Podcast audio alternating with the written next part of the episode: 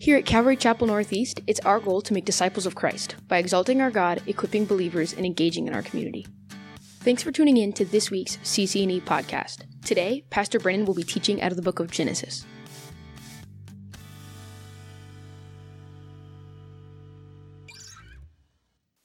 We're going to continue our study in Genesis tonight. We'll pick up in Genesis 45. We're making our way toward the end.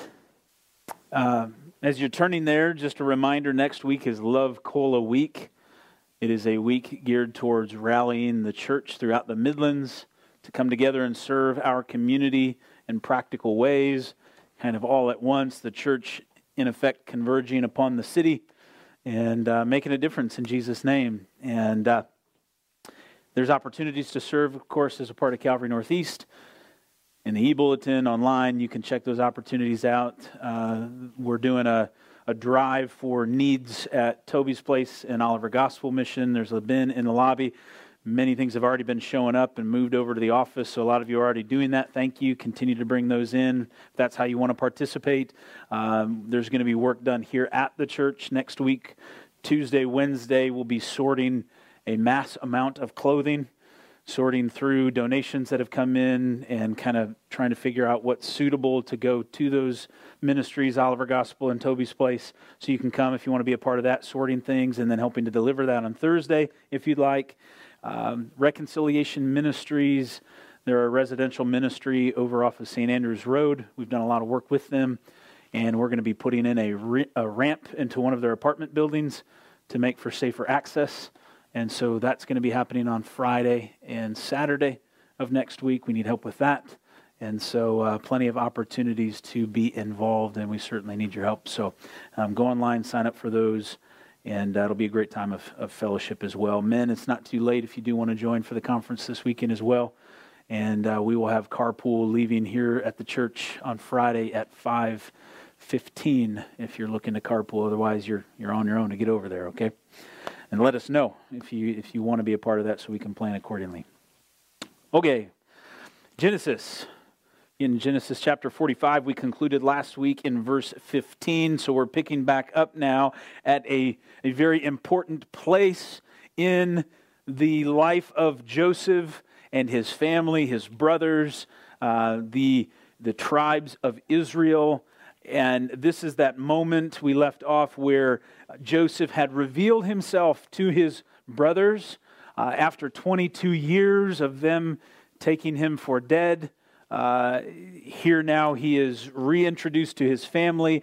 They find out, his brothers find out that, that all along through this crazy set of circumstances and experiences of their going back and forth from Egypt during a time of famine, that here this guy that they were dealing with, who was uh, in some respects treating them very unusually, is in fact their brother. And so we can only begin to imagine what this experience was like, not only for Joseph, as he now is, is saying to his brothers, It's me, I'm alive, but for his brothers, uh, they're speechless. And, and so now this reunion is happening. And I think one of the most important things for us to see in this is just the, the grace, the mercy that is, that is demonstrated on the part of Joseph towards his brothers of course, for us, a picture of God towards us, Joseph serving as a picture of, of Jesus. And so, uh, as we, we pick up here, um, we're, we're now picking up at a place where the news of this is traveling throughout the land. Of course, Joseph was a very important person in Egypt, and so people are excited to, to hear about what was happening.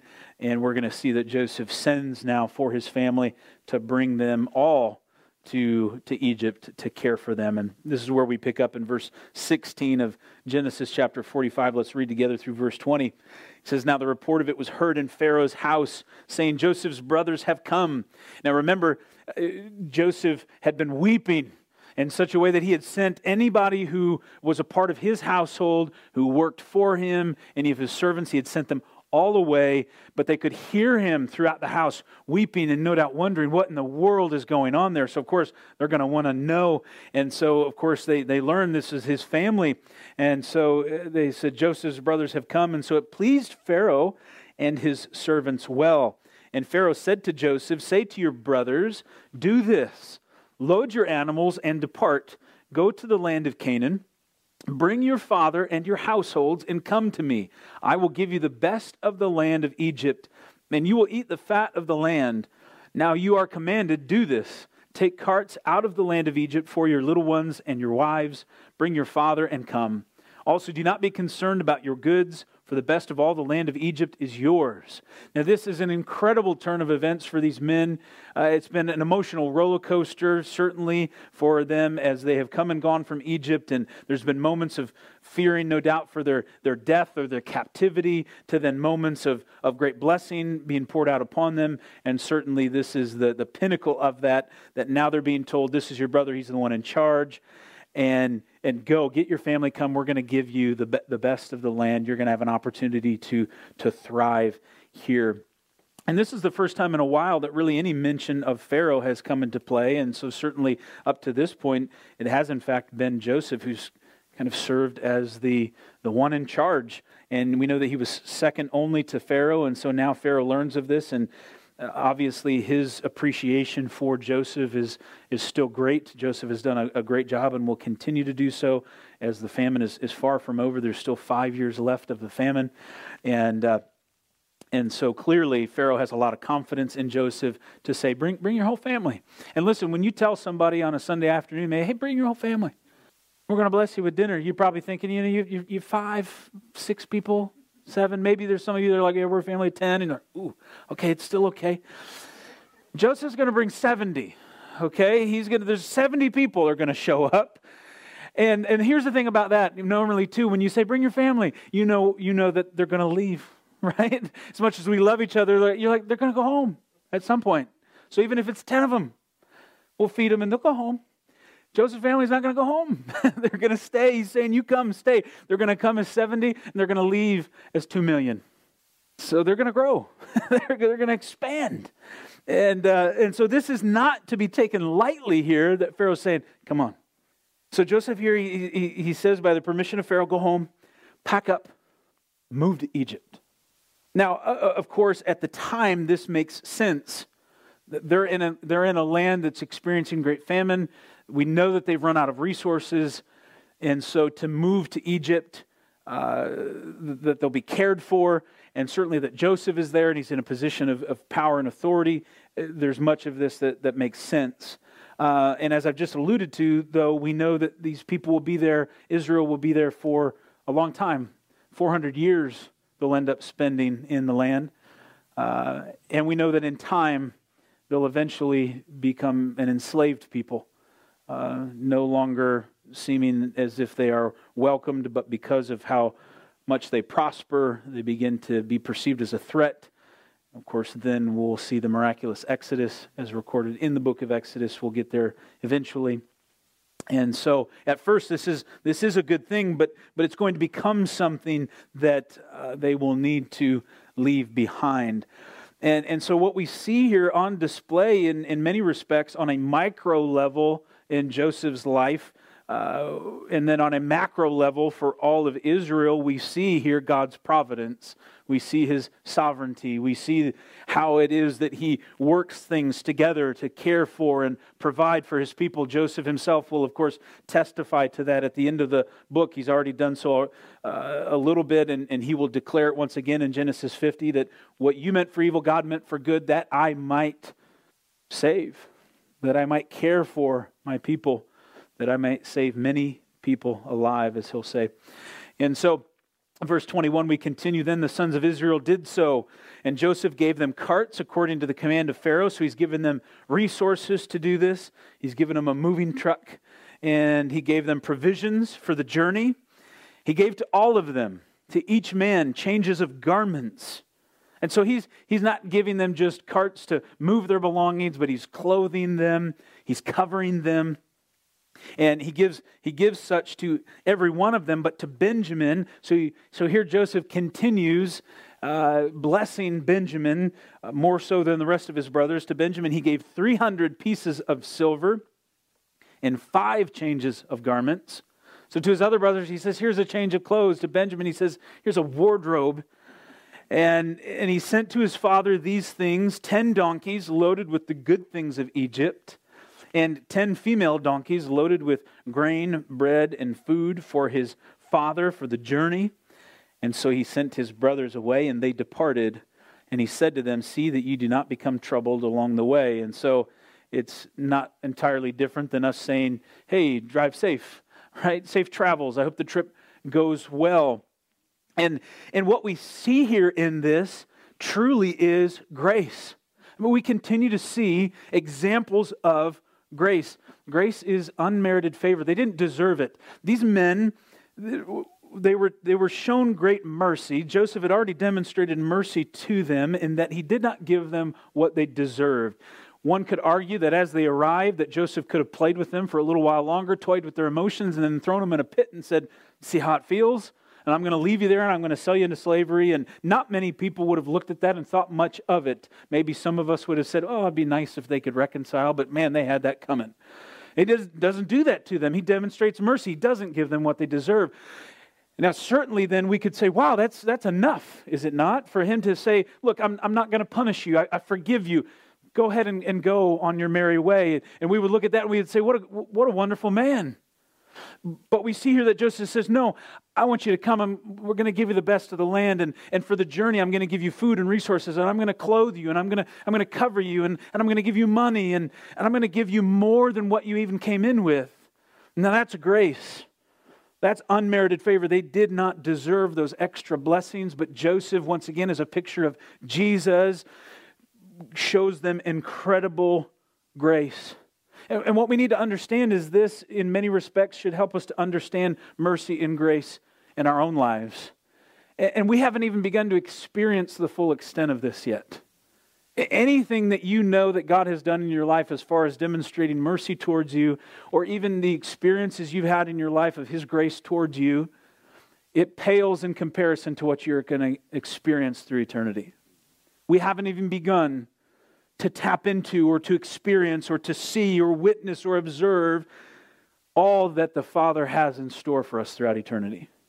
And so as, as you get just a glimpse of this here, we can just we can begin to imagine, God, your grace is greater. Your mercy is more. How wonderful will that be? And, and, and the other thing that we see here then, as such grace is being poured out upon them, and, and we look here, it's not just, certainly there is an element of, of grace that is upon all of them, but it's not too difficult for us to see the disparity that exists between Benjamin and the rest of them. From dinner, whenever that was, right as he's heaping five additional portions onto Benjamin's plate to now he's giving them more clothes and, and money. But what we continue to see here is that his brothers don't seem to react in any way. There doesn't seem to be any inclination that they are looking at Benjamin and saying, How dare you? Or how unfair this is. And, and this is what happens when we have a right view of ourselves. This, this cannot be overlooked here. The fact that he sends them off, he has continued to pour out blessing upon all of them, but upon Benjamin especially, and that his brothers don't react to this.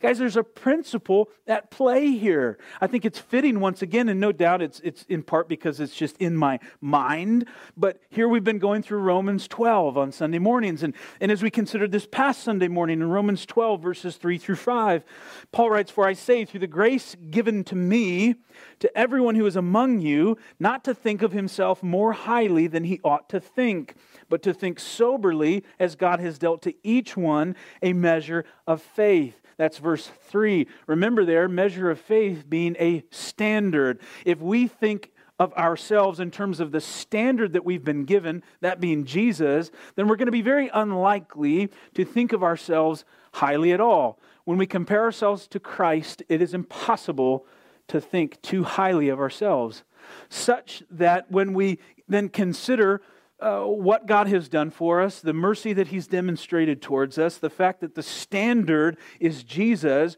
we are inclined and should be inclined to simply say, certainly as Paul has said, offer your life to Him.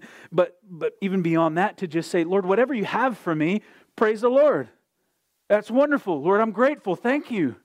And, and, and so, what I want us to understand here is that, that what we see happening amongst Benjamin and all the brothers, that there, there really does not seem to be any sort of competition, any sort of um, concern over who's getting what, is that this is what happens when we have a right view of ourselves. This is, this is what should happen in terms of unity within the church. What if, what if, when, what if when somebody in the body's blessed with something? It should be our reaction whenever we see our brothers and sisters in Christ who received tremendous blessing to look at that and to say, Praise God. That's wonderful. Sadly, that's not always the case for us. Well, God, why do they, why do they get that? I've been working so hard. What, what about me? That's our flesh that still exists today, does it not? And, I, and I'm not saying this from a place of condemnation. I just want us to understand it. And there will come a time when that will be gone. Isn't that a wonderful thing? That there will come a time when, when do you know there, there will be rewards in heaven? Do you know that? Sometimes it's kind of interesting to think about because immediately when we think of rewards, well, we think of, well, what do I have to do to get those rewards? and what, what do I have to do to earn it? And, and, and man, if somebody else has more than me, well, then there's a scoreboard that exists. And now I'm, I'm, I'm behind. And what do I need to close that gap? And those of you that are more competitive than others, you're, you're getting revved up. Yeah, yeah. It's always a competition. But in heaven, it's not going to be that way. Yet there will be rewards. There will be different levels of, of what people receive in heaven, but yet it's going to be in such a way where we just all say, Praise God. Amen. Praise the Lord. High fiving and encouraging one another in a way where there's, there's no selfishness. So then, it should kind of challenge us here and now as Jesus is in the process of working together all things for good such that we would be conformed to his image and prepared for glory, that maybe now even we could start to practice. And when people are blessed, we could say, Awesome. So happy for you. Right? To be others focused. Right? To be selfless is to be thinking of ourself less. Right? And so we see a wonderful principle here at play. And this is what unity within the church should look like. And, we're, and we're going to get there. We're going to, we will, I promise, go through all of Romans 12 this Sunday. It's time. It's time for us to go through the, the rest of it. And, and where, where will Paul take us? He'll begin to take us into a place of saying, look, so this is what the church should look like. This is what unity should look like. And not just in heaven, but here and now. This is the type of unity that can be experienced now. This is the type of unity that Jesus desires for his church. The type of unity that we can support one another and encourage one another and lift each other up and, and be happy for each other, even when what someone else receives may seem unfair, to say, No. Lord, thank you for blessing them. Thank you for that encouragement. So, so here they go. They seem to be a, a happy family at this point, and Verse 25 They went up out of Egypt and came to the land of Canaan to Jacob their father. Imagine the excitement to tell him the news. And at the same time, how did they plan to tell him about this? I, I don't entirely know. Scripture, and, and no doubt uh, intentionally, doesn't give us a whole lot of insight into how exactly they filled in the gaps around, hey, here's why Joseph is alive. So they tell him, verse 26, saying, Joseph is still alive, and he is governor over all the land of Egypt. And Jacob's heart stood still because he did not believe them. Your son, who 22 years ago, at the age of 17, we came to you with his garments saying that he had been torn to shreds, is actually alive and he's in charge over in Egypt. Oh, yeah, I was thinking that. That's kind of what I was, you know, assuming. No, not at all. This, this man at this point, who's already pretty old, his heart stood still. I, I don't know if that's an eloquent way of saying he had a heart attack. One would think at this particular stage of his life. But it's saying he did not believe them. Now, I do not think that Jacob is to be criticized for his disbelief in this moment. This would be a difficult thing for any one of us to go, What? How, how, how could you process such news? But here's what's kind of cool and what, what Scripture does for us is that here in his disbelief, notice in verses 25 and 26, in his disbelief and his struggle to believe, He's Jacob. But as he moves to a place of faith and belief once again, verse 27, he becomes Israel once again. But when they told him all the words which Joseph had said to them, and when he saw the carts which Joseph had sent to carry him, the spirit of Jacob their father revived. And then Israel said, It is enough. Joseph, my son, is still alive. I will go and see him before I die. And remember, uh, fairly consistently, Jacob is called Jacob when he's operating more in the flesh, yet Israel when he is operating by faith. And I don't think it's a coincidence here to say that he, he was revived. Now, some certainly suggest here that his heart did stand still, that in effect he passed out and now he kind of comes back to. I don't know about that literally, uh, but I do think that he began to experience a sense of revival in his life. He, he was a man who had grieved the loss of his son from the time that he had lost him. And he was a man who, as he will tell to Pharaoh uh, here in a little bit, that, that many of his days he refers to as evil. He, he's going to say, My life has been tough. There's been many aspects of my life that have been hard. And then, even here recently, to think that he potentially lost Simeon and then to maybe lose Benjamin, there was some heaviness upon this man. But now he learns that not only is the family that he knew here as of late intact, but also that the son that he loved has been restored. Uh, he experiences revival. And, and, as we look at this from just kind of a spiritual perspective, Israel here, though a believer, a believer from that time when he had wrestled with God there at the, uh, there at the brook, and, and, and God, the angel, uh, had, had touched Joseph, or excuse me, Jacob's hip. That was a conversion moment for him. And so, even though as a believer, we need to recognize here he had some struggles in his faith. There were times of doubt, there were times of disbelief. And so, he's experiencing revival. Revival is not simply for the unsaved, revival can sweep through uh, his church uh, at, at, any point. Uh, revival is something we should all desire. We, we each should desire when when needed, uh, revival in our own lives and in our own hearts. Consider the psalmist in Psalm 119 over and over and over again Lord, revive my heart according to your word. Revive me, Lord, according to your word. Is that your prayer when you're in seasons of doubt and disbelief, when you're struggling? Do you go to the Lord and say, Lord, revive me? And not just revive me, but revive me, Lord, according to your word, according to truth. This still by his Spirit can revive the hearts of believers still today who have fallen into places of doubt and disbelief. And so, Jacob now viewing, and, and, and consider this here once again, let's make the connection. Jacob now in a place of viewing the mercies that have been shown to him and his family, looking out at the grace that has been demonstrated to his family by one who was chosen by God to save them he experiences revival and he then surrenders to the plan that God has for him and he sets forth on a journey. Do you think there's a spiritual parallel there for us in Jacob's life? Once again, I, I don't, well, I do mean to overstate this. I do. This is very intentional.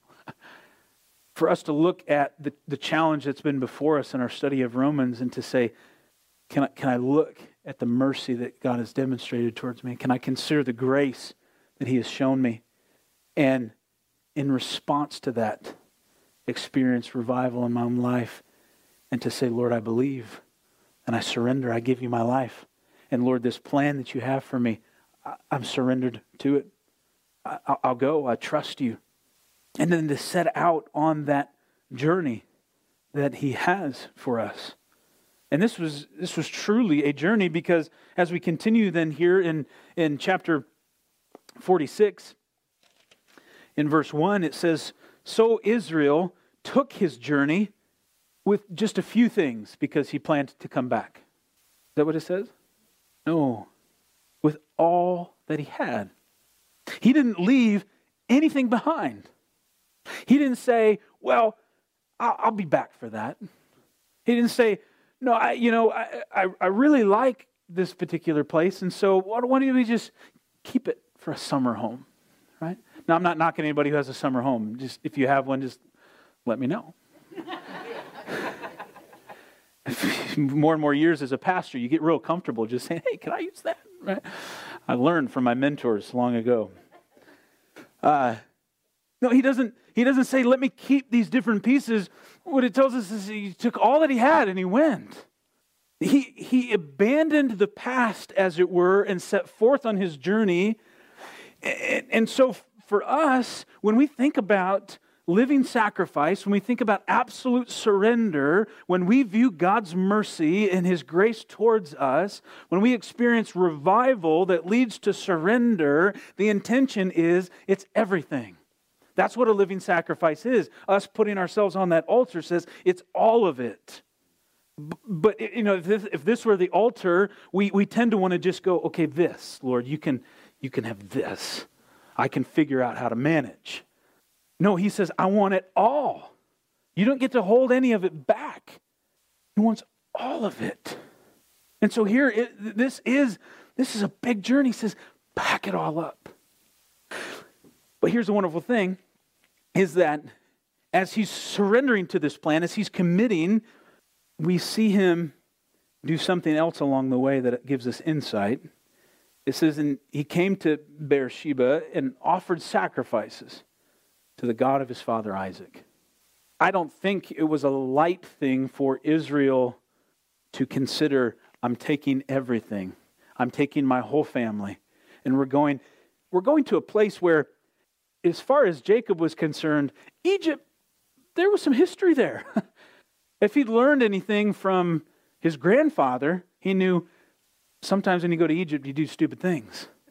And so there there likely was a little bit of, of, of reservation on his part to say, is this, is this the right thing? Not from a place of disbelief, not from a place of, I don't want to go because I'm, I'm just super comfortable here and I just like to stay right here or I want to just hang on to a few things and, instead of surrender. No, this was more of him saying, God, am I, am I doing the right thing? Anybody ever been there before? God moves on your heart, you're experiencing revival in your life, you're saying, God, He's speaking, He's, he's showing me things, and now I'm taking a step of faith, and oh man, this is kind of scary. Lord, am I doing the right thing? There's a lot at stake. Lord, this is my family. These, Lord, is, is this the right thing? And so it seems that then Israel is intent on ensuring that he departs for Egypt with God's blessing. And, and so along the way, he, he, he stops, as it were, to worship, to offer sacrifice, to surrender, to listen for his leading, to seek, to discern his will. Well, how do we do that? How do we know his good, pleasing, and perfect will? Come on. Romans 12 1. I beseech you, therefore, brethren, by the mercies of God, that you present your bodies a living sacrifice holy, acceptable to God, which is your reasonable service. And do not be conformed to this world, but be transformed by the renewing of your mind, that you may what? Prove what is that good and acceptable and perfect will of God. Guys, the answer is right there. It's right there. Through becoming a living sacrifice, through surrender, through no longer fitting ourselves into the mold of this world, but rather allowing us to be transformed by the renewing of our mind, we can begin to go, look, this is God's will. I understand His will. I know His will. I'm living out His will because I am surrendered. And so here we see that, that, that Jacob along the way, he's saying, look, here's we're going, but I got to make a stop. I got to worship. I got to surrender. I, I got to be sure that this is what the Lord wants us to do. And we, so we see this pattern over and over and over again. And guys, that's what's there for us too. And, and, and, and so often I think we, we, we, we wring our hands and we struggle with, Lord, is this your will? And I think so often in that case, it's because we haven't just fully said, Lord, everything's yours. My life is yours. You, you take it, Lord. And so here he, he does just that. He, he goes and he, he sacrifices and he hears from God. Verse 2 Then God spoke to Israel in the visions of the night and said, Jacob, Jacob. And he said, Here I am. And, and I can't help but when we read Here I am that, that there's this sense of excitement, uh, not surprise. I think for Jacob, he knew God's going God's going to speak. He's faithful. But an excitement to go, Yes, Lord, I want to hear from you. In verse 3, so he said, I am God, the God of your father. Do not fear to go down to Egypt, for I will make of you a great nation there. I will go down with you to Egypt, and I will also surely bring you up again, and Joseph will put his hands on his hand on your eyes. Here we see again God saying, Do not fear. And, and what a wonderful thing it is when, when through sacrifice and surrender on our part, we hear from God and He reminds us look, don't be afraid. I'm with you. I'm going to go with you. It may seem a little crazy for you to go here and do this, but I'm, I'm with you. Go. As it's a wonderful thing when we get the peace from the Lord, a peace that surpasses all understanding, a peace that guards our hearts and minds and encourages us that, that He's with us in it. And we can go forward with the confidence of saying, I know that this is God's will. It's an amazing thing to be in the will of God and to know it, isn't it? And it's a troubling thing to be outside of it. Now, here's, here's the other thing is, is that as he's, as he's going, then, he, here God reminds him, look, he doesn't just say, I'm going to be with you. He says, I'm going to make you a great nation. I think it's important for us to remember because sometimes when we're seeking to discern the will of God, we can, we can begin to develop some warped views of God. We can begin to, and, and oftentimes too, because we, we look to God as a father, but oftentimes our understanding of father is, is, is distorted because we are raised by sinful fathers, right? And, and so we can tend to take those attributes and apply them to God and, and maybe begin to think that, that well, gosh, if, if I do the wrong thing here, you know, God's going to, there's going to be consequences and God's just going to have to teach me a lesson. Or, uh, yeah, I've heard it said before too that, you know, for me, growing up, and it's funny, actually, this will come into play here in a moment. Um, I grew, you know, grew up in, in southwest Michigan.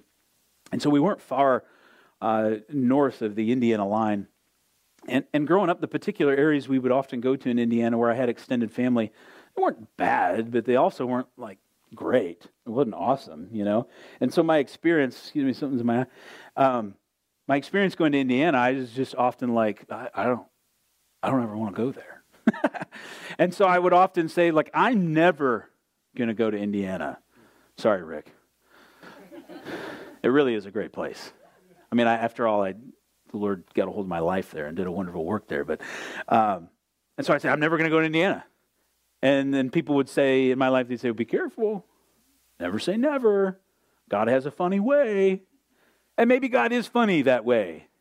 But that also sort of puts in your mind that if you say, like, I better be careful that I that I don't let God know that I don't like these things because then He'll make me do these things. Guys, what, where does it say in the Bible that God just likes to make you do the things that you don't like to do?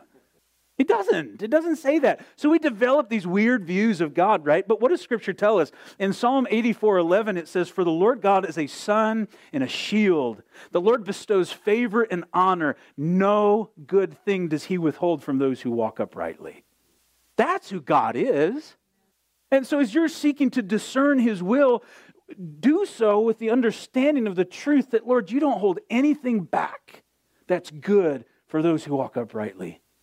Jesus himself uh, says the same in terms of which of you, who, who, who, your child asks for bread, do you give him a, do you give him a stone? Well, that's just mean, right? That's not who God is. So let's have a right understanding of God as we seek to discern His will. Now, in this verse, of course, there is a condition. No good thing does He withhold from those who walk uprightly. So the condition is, I need to walk uprightly. Well, what do you do to walk uprightly? Therefore, I urge you, brethren, in view of God's mercy, give him your life. You want to walk uprightly? You say, Lord, I don't deserve anything. You've shown me tremendous mercy.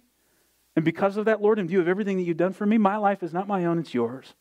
And Lord, I want to live my life for you and I want to walk uprightly. But Lord, I understand that in my mind and in my heart, I can't. I don't know how to do it, Lord. I do not know how to walk uprightly. If I do it on my own, I'm going to fail. And so, Lord, once again, you're so merciful and so gracious that your word has clearly told me that you'll do it if I just surrender my life to you. That, Lord, you'll change my mind, you'll renew my thinking. Lord, so transform my heart and my mind. Renew my mind, Lord. Don't let me try to squeeze myself into the form of this world any longer and to do things the way that the world does it, because, Lord, that's how I think in terms of walking uprightly. I look at the example around me, which clearly, Lord, is it's failed. I need to think of myself soberly. I need to think of myself rightly in accordance with the measure of faith I've been given. The standard, that's you, Jesus. And so I'm going to begin to look to you. And, and, and how do I know who you are, Jesus? Well, I look to your word. And I allow the washing of the water of the word to renew my mind and change my perspective and to help me to see what it does mean to, to live uprightly. And so you see, Paul's packed it all in there. And, and so then we can, we can begin to go, I know your will, God. I'm living your will because, because because you're doing it. My life, because my life is surrendered to you. You've taken control. Do you believe this about God? Do you believe that no good thing does he withhold from those who walk uprightly?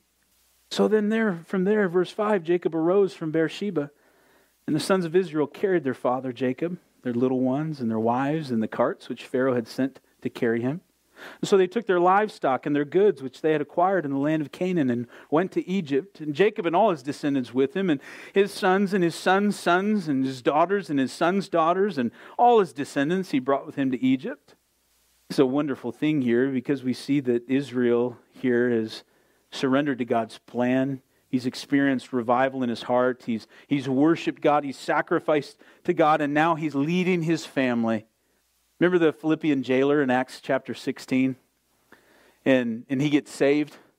And, and what do they say then of his family? Your whole household. Now, does it mean that when one of you gets saved, that it automatically means that your whole household is saved? No. That would be a wrong application.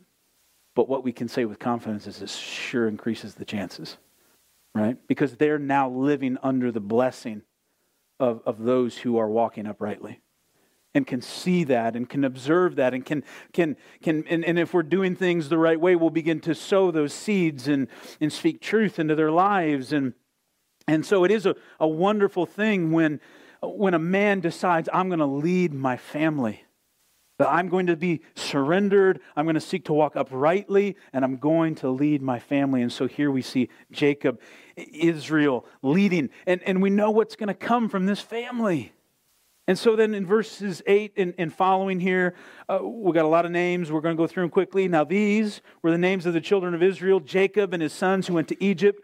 Reuben was Jacob's firstborn. The sons of Reuben were Hanoch, Pallu, Hezron, and Carmi. The sons of Simeon were Jemuel, Jamin, Ohad, Jachin, Zohar, and Shaul, the son of a Canaanite woman. The sons of Levi were Gershon, Kohath, and Merari.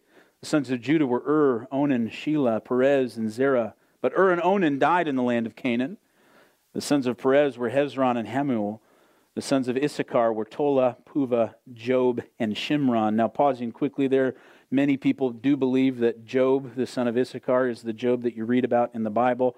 I'm not entirely certain of that. I don't know that I can say yes.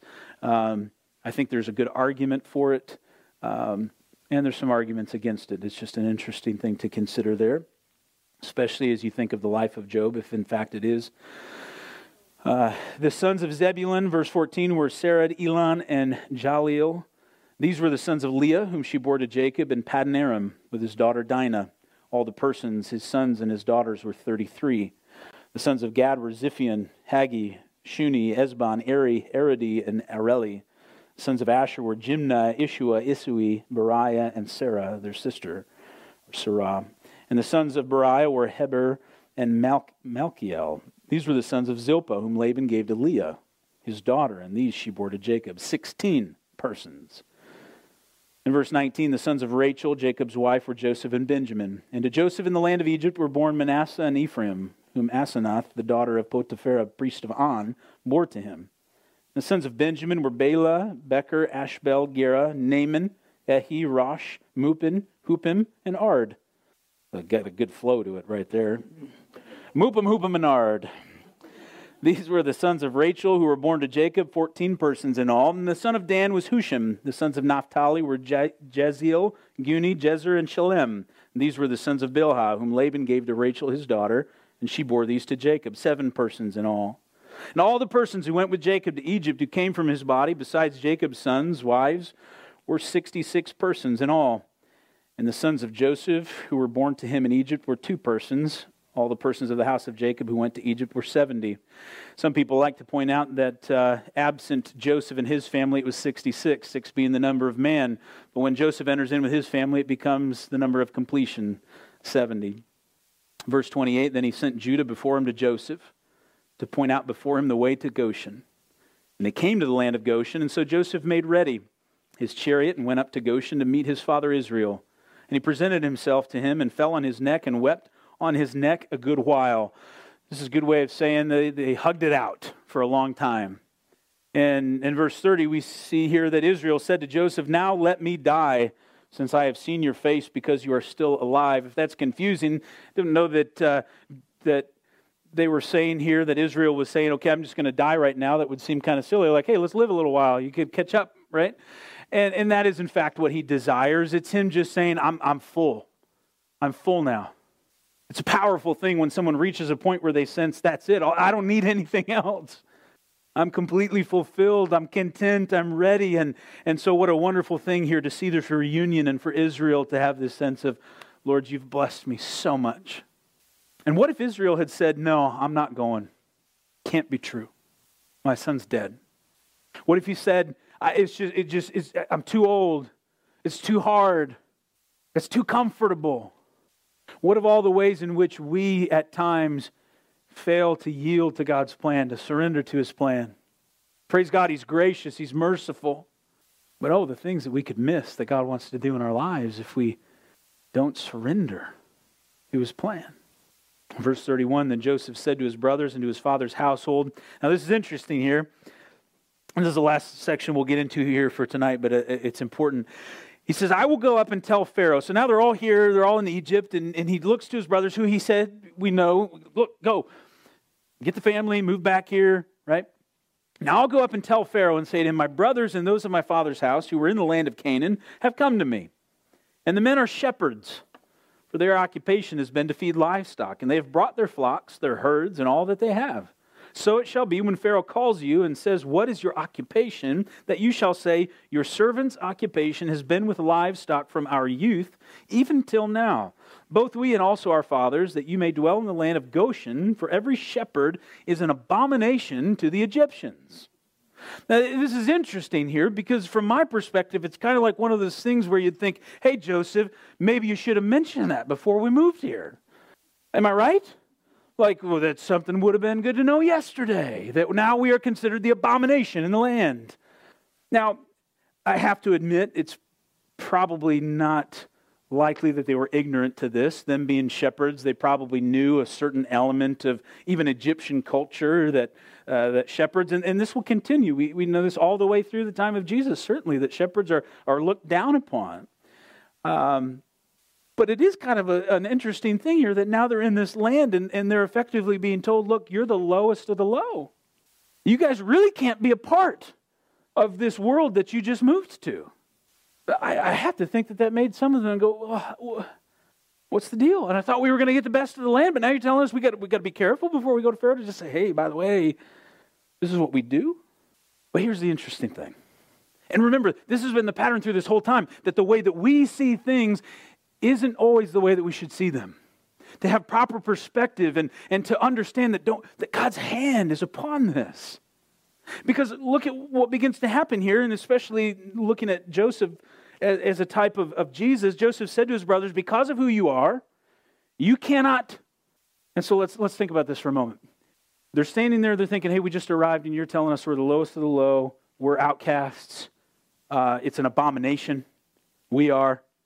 And, and, and we can look at that and we can think, that may not work out well for you. But what if, what if I translated it this way? What if I said, and now Joseph said to his brothers, because of who you are, because of who God has called you to be, you can't fit yourself into the mold of this world. You're going to be set apart. You're going to be different. Some people are going to look at you with disgust and disdain. You're going to be outsiders. You're going to feel like foreigners. And what if Joseph also says, But I know this guy. I'm going to intercede for you. I got you covered. I got your back. You don't worry about it. You just do what I tell you to do. Does it begin to sound a little different? And so here then in, in, in chapter 47, Joseph, he goes and he tells Pharaoh, My father and my brothers, their flocks and their herds and all that they possess have come from the land of Canaan. And indeed, they are in the land of Goshen. And he took five men from among his brothers and presented them to Pharaoh. And Pharaoh said to his brothers, What is your occupation? And in obedience, they said to Pharaoh, Your servants are shepherds, both we and also our fathers. And they said to Pharaoh, We have come to dwell in the land because your servants have no pasture for their flocks, for the famine is severe in the land of Canaan. Now, therefore, please let your servants dwell in the land of Goshen. And Pharaoh spoke to Joseph, saying, Your father and your brothers have come to you. The land of Egypt is before you. Have your father and brothers dwell in the best of the land. Let them dwell in the land of Goshen. And if you know any competent men among them, then make them chief herdsmen over my livestock. It's an amazing thing what blessing and what, what blessing can follow obedience. And so these men are told, look, you're going to be looked down upon, and you need to know you don't fit into this world, but I'll go before you, I'll intercede for you. And now these men are given fertile land to dwell in, and they're given responsibility and opportunity. And furthermore, they've been, and, here's, the, here's the wonderful thing, and I'm going to try and share it in just a few minutes that I have left. These men are now marked, as it were. They're marked because, because of, of, who they are and the fact that they really can't fit themselves into the mold of this world. And so, in effect, they are spared from it. We know that Egypt serves as a picture of the world. And so there had to have been, and we know there was, there was reluctance on the part of Israel to say, Am, the, am I really supposed to take my family there? But God said, I'm going to be with you and I'll bless you. And guys, the same thing for us as Christians when we begin to live out our faith, when we live actively for our faith, when we put our faith on display, we become marked people. You can no longer fit yourself into the mold of this world. And as much as you try to, if you try to straddle those things, it is not going to go well for you. It's not. You can try to do it. You can try to say, hey, I'm a believer, but I want to try and fit myself into this mold. And it's going to feel awkward. You're going to be looked at funny. You're going to be, you're going to be ridiculed, or you're going to be, there's going to be a variety of different ways in which this world just sort of chews you up and spits you out. And so it's important for us to go, look, this is uncomfortable maybe at times. And yes, I feel like a foreigner. I feel like a stranger at times. But the Lord has set me apart and embrace that and allow that to happen. What first may have seemed like a terrible circumstance that was going to make their life hard was now, in effect, a mercy that God was showing them, saying, Look, I'm going to spare you from this world. If I can, while we close, many of you have heard elements of my testimony. You know that I uh, grew up uh, professing to know Jesus, but in effect, my heart was far from him. I went through the motions, religion, tradition. I knew some things of the world, and the Lord certainly was working in my things of the Lord, and, and He was certainly working in my life, but it wasn't until my freshman year of college that God got a hold of me, and circumstances quite literally brought me to my knees, and I surrendered my life to Christ. And uh, it was an interesting thing at that time because I had gone off to college, uh, and that was in Indiana, so there's that connection, right? Here I am in Indiana. I never said I'd, I'd I said I'd never go there, and there I am. And uh, I went really with the intentions in, in this order play football, join a fraternity, and get a decent education so I could make a lot of money. And it was a good school, and so I felt pretty confident that I'd be able to do those things, but that was my priority. And uh, in fairly short order, the Lord took away football, took away the fraternity, and caused me to question everything about my calling. And that's part of another story that I've shared as of late. But here's the interesting thing that before I'd surrendered my life to Christ, and the reason why football was no longer a part of my life is because here I'd gone to play, and, and I had had a series of, or maybe it was all one, but doesn't matter. Um, concussions were an issue for me. And this was at a time in our country when concussions were just really starting to get a little bit more attention. And uh, there I was one day in the, in the trainer's room after a practice and got my bell rung again and wasn't quite responsive. And if it explains anything to you about me now, I, I hear it all the time, okay? And so I'm sitting there, and the trainer comes up and he kind of tries to get my attention, and I'm fairly non responsive. He gets the light out and doing that whole thing. He's like, Man, you got a concussion. And it was at that point that they said, Look, this, you're not going to the NFL. This isn't D1 ball. You got to hang it up, man. Again, hadn't yet surrendered my life to Christ. And, uh, and so I'm wrestling with this now. And this is one of the idols that the Lord is toppling in my life. And I mentioned this to you to say, to say this. Here I am now I'm in a fraternity that's really all about football. It's all the football players. And everything that you can imagine about a fraternity is essentially true in terms of the hazing and the lifestyle and the culture.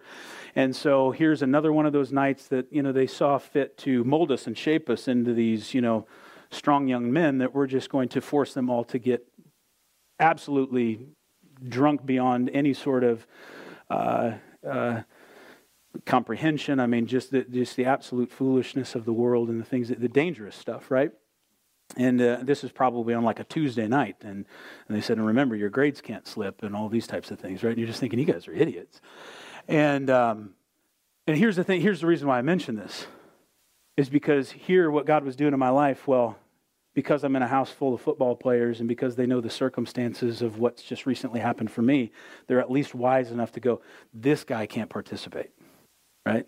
And I had just at this time, too, started to, even though I didn't know I wasn't saved yet, I'm still operating under the, like, thinking I'm saved. And so I'm beginning to tell people because things are happening in my life and I'm struggling with stuff. And I'm telling guys who are also struggling in the house, I'm saying, you guys should, we should pray about this.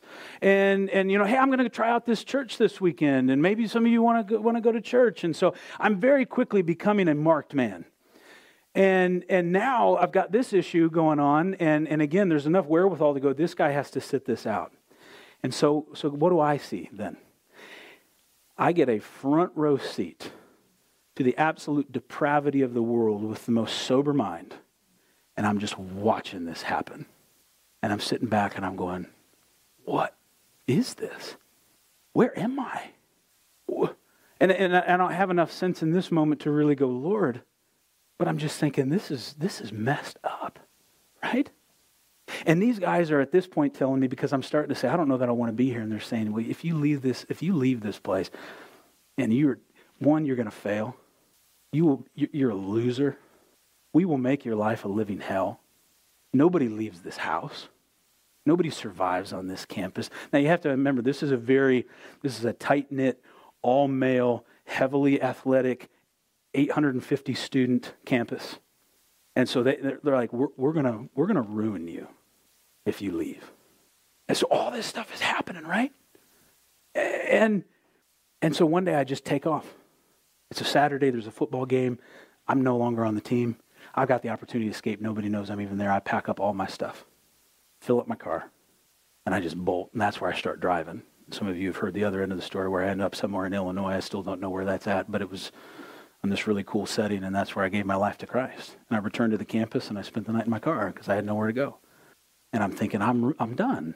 Like, I know Jesus now, I know that, but God, I, I am literally in my car, and I'm at a place where I don't fit in, and these people have said that I'm, I'm a loser, and they're going to ruin me, and now what am I going to tell my parents? Because you can fill in all the blanks, right? And so I just, I just, I just cry out to God.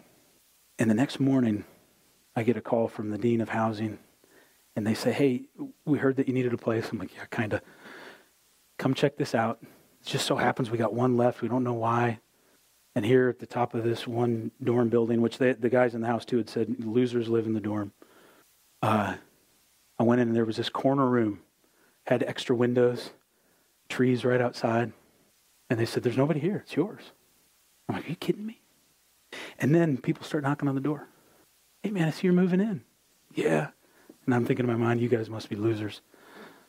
And one guy comes up, he says, My name's Nick. Hey, where do you go to church? Another guy comes over and he's like, Hey, I'm part of Fellowship of Christian Athletes. Welcome to the dorm. Then I get another knock. My friend Josh from the fraternity. Can I come too? we'll save it for another night, everything that God began to do at that point. But I can't help but look at this and go, what, what I saw as absolute disaster. My life falling apart.